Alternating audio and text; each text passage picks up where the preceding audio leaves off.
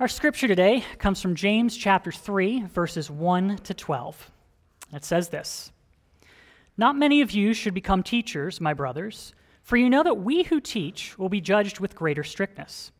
For we all stumble in many ways, and if anyone does not stumble in what he says, he is a perfect man, able also to bridle his whole body. If we put bits into the mouths of horses so that they obey us, we guide their whole bodies as well. Look at the ships also.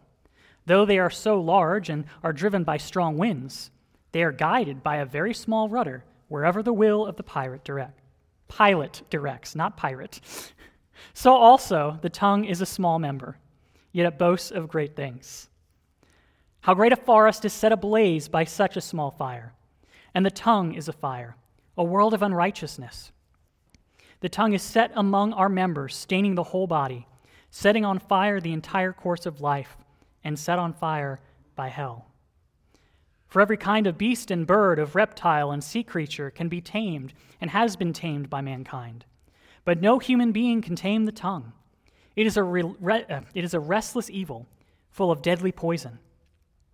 With it we bless our Lord and Father, and with it we curse people who are made in the likeness of God. From the same mouth come blessing and cursing. My brothers, these things ought not to be so. Does a spring pour forth from the same opening both fresh and salt water? Can a fig tree, my brothers, bear olives, or a grapevine produce figs? Neither can a salt pond yield fresh water. The prophet Isaiah declares that the grass withers and the flower fades, but the word of the Lord stands forever. And this is the word of our Lord. Thanks be to God. Sticks and stones may break my bones, but words will never hurt me. False, wrong, incorrect, inaccurate. Each of us knows what it's like to have someone say something to us with words that cause real hurt. We know what it's like to be torn down by hateful, destructive words.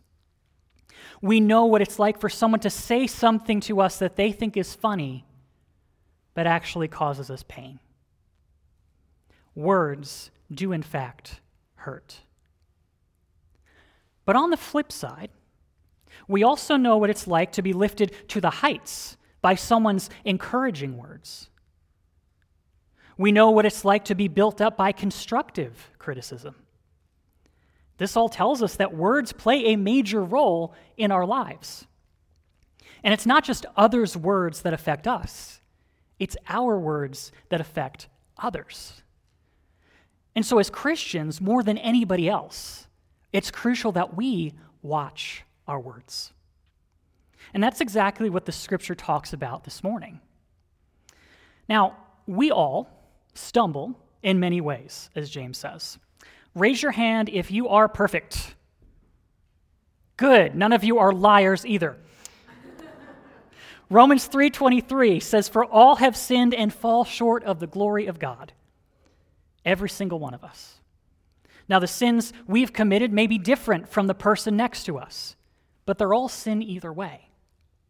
Whether we're talking about putting things in our lives ahead of or in place of God, or we're talking about lying or lust, envy, hatred, adultery, stealing, dishonoring our parents, being a jerk to our teachers, whatever. It's all sin.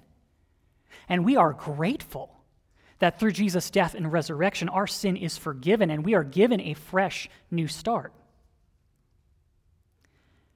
But as we talk about the different ways we fall into sin, we have to realize that there is one way that every single one of us has stumbled, and that is with our words. We all stumble in how we speak.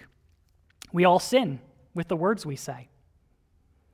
And sometimes what comes out of our mouths is as poisonous as snake venom. Now, that's true whether it comes out of our literal mouth or out of our keyboard. It still counts. But we all know that our speech is difficult to control. If you don't think that's true, try holding your tongue when someone is insulting you to your face. And then you realize, yeah, it's tough not to say anything. Plus, There are so many different, varied ways that we can sin with our tongues. We can sin by insulting someone. We can sin by cracking an off color joke. We can sin by gossiping. We could exaggerate the truth or even lie. We can make little jabs at people that we find funny that actually play on their insecurities and cause them harm. We can even use our speech to manipulate others. The way we speak matters. Remember what James told us a few weeks back in chapter 1, verse 26. If anyone thinks he is religious and does not bridle his tongue, but deceives his heart, that person's religion is worthless. It's not easy to watch our words, but it's crucial that we do. And that's why James says that if you are able to control your speech, you can probably control everything else about yourself. In fact, you're probably a perfect person. Now, what James here means by perfect is not like sinless. What he means is uh, mature or complete. That if it's the case that you can keep a rein on your tongue, you are probably mature or complete. Because controlling our tongues takes a massive amount of self control. Such a massive amount, in fact, that we don't have it in us to do it. We can only do that with God's strength in our lives.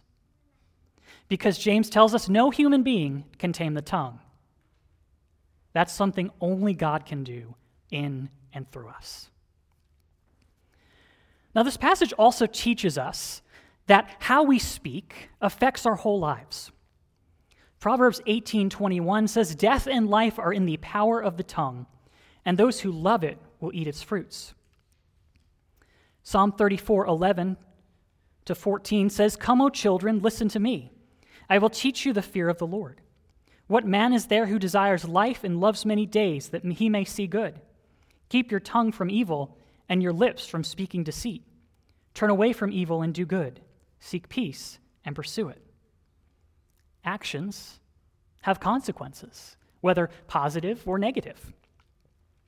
And James uses three different analogies to show how our speech affects everything about us. In each analogy, something small controls or starts something much larger. A small bit controls an entire horse. A small rudder can steer an entire, entire ocean liner. A small spark can light an entire forest on fire. The tongue is small, but it boasts of great things. The tongue is small, but it directs and affects the course of our whole lives. The tongue is small, but like a small spark, it can set our lives and our relationships ablaze. Verse 6, James says, And the tongue is a fire, a world of unrighteousness.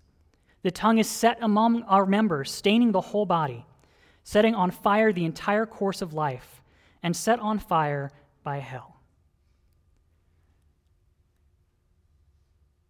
That's deep. That's not what we want being said of our speech as Christians. And yet, how often our marriage is harmed by a pattern of hurtful words spoken in anger. How many people get fired for how they speak to customers or even their employers? How many friendships go up in smoke when a person finds out that the other one has been talking behind their back?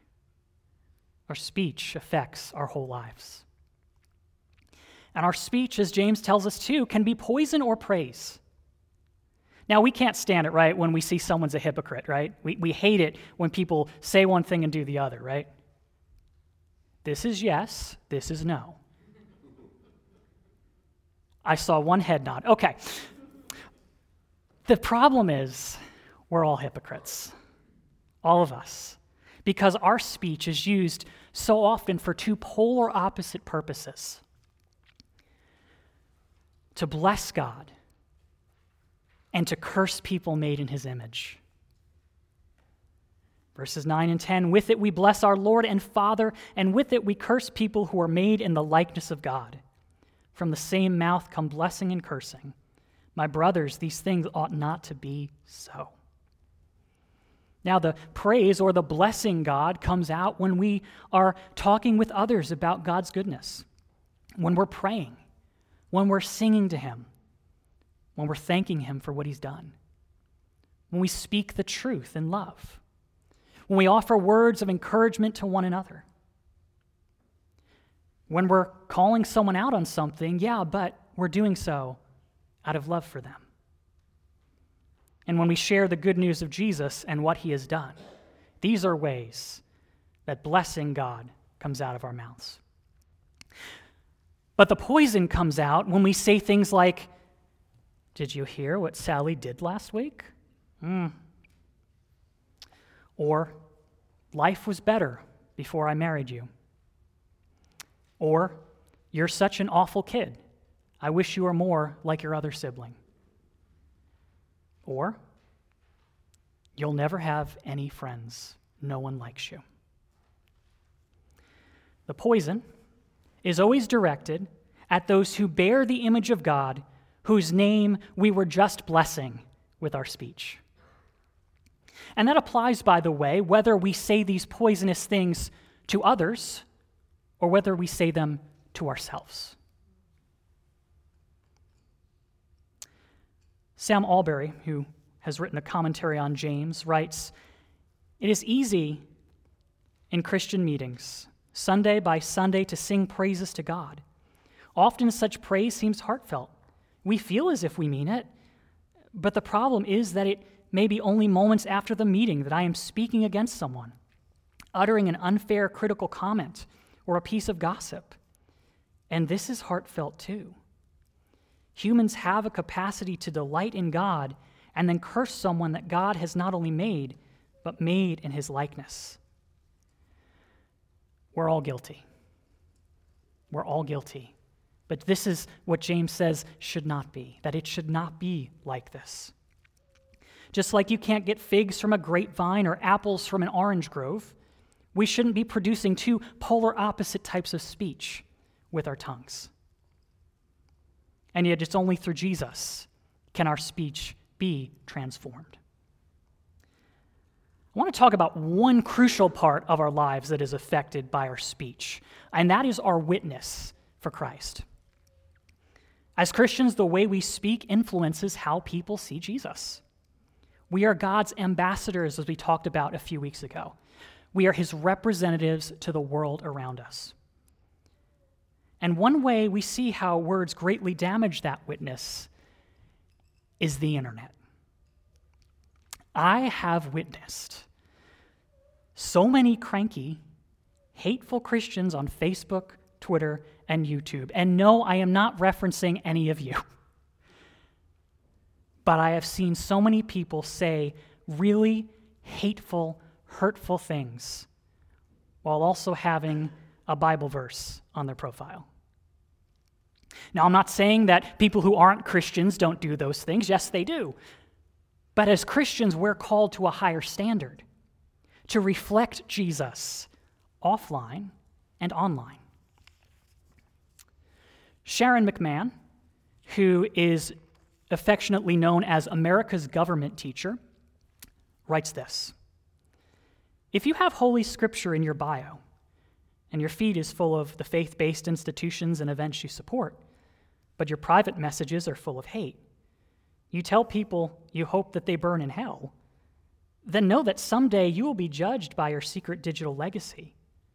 Someday your relatives will see how you attended worship services by day, but your heart was hateful by night.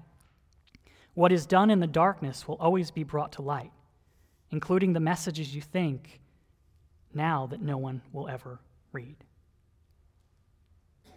It's very sobering. As Christians, we must watch our words. Now, again, we read from James no human being can tame the tongue. Well, it's a good thing God is not a human being. Or if we're talking about Jesus, not simply a human being. Because only God can tame our tongues. We cannot change the pattern of our speech without God's grace in our lives. It's only through trusting in Jesus and relying on the power of the Holy Spirit can we change the pattern of the way we speak. Can we hold our tongues when we shouldn't speak? It's only through Him that we, should, we can speak as He would call us to, that we can speak words of wisdom, that we can speak the truth in love, that we can speak words that will help and draw people to Him. We cannot do this without His strength and grace, but it can be done. I want to give you a few tips. Number one, pray. Pray, because why not? Ask the Lord to show you where your speech has not honored Him as it should. And then repent. Ask for God's forgiveness. Resolve to turn away from those patterns. And consider maybe how you might uh, change those patterns. Ask God for wisdom and also ask for wisdom from other Christian friends or even say, hey, listen, you know that I get in trouble with my mouth sometimes. Can you do me a favor if I do that and don't notice? Can you like tap me on the shoulder and just remind me what I've how I'm how I'm trying to grow here? And when a situation arises where you could speak poison instead of praise, pray. And then pray some more. And keep praying. And take a deep breath. And if and when you inevitably mess up, apologize. But keep going. Keep asking for God's forgiveness, for forgiveness from the person that your words hurt. Because you can grow. It'll take time, but you can. Because when we rely on Jesus, we can grow in the way we speak, and we can speak in ways that honor God. Now, we may never be perfect at this, but again, it's about growing. We've all failed. We have all sinned with our speech, but the beautiful truth is our sins can be forgiven through faith in Christ. And through Christ, we can be transformed. And so, as a result of God's amazing, incredible, sacrificial love for us, let us respond to that gift by watching our words let our words bless our Creator and bless those made in His image. I want to leave you with Proverbs 12 18. There is one whose rash words are like sword thrusts, but the tongue of the wise brings healing. Let us bring healing. Let's pray. Lord, you know how often each and every one of us gets in trouble with our mouths. You know how hard it is to tame the tongue. We ask for your forgiveness for ways that we have failed. We also ask for your grace to speak words of life, to change, not by our own strength, but by your power. Help our words to bring truth. Help our words to bring blessing. Even when those words might be calling someone out for something that we have to, let it be done in love. Give us your grace and wisdom to do so, for we cannot do it without you. And Lord, when we fail, remind us of, our, of your grace and help us to begin anew. In Jesus' name, amen.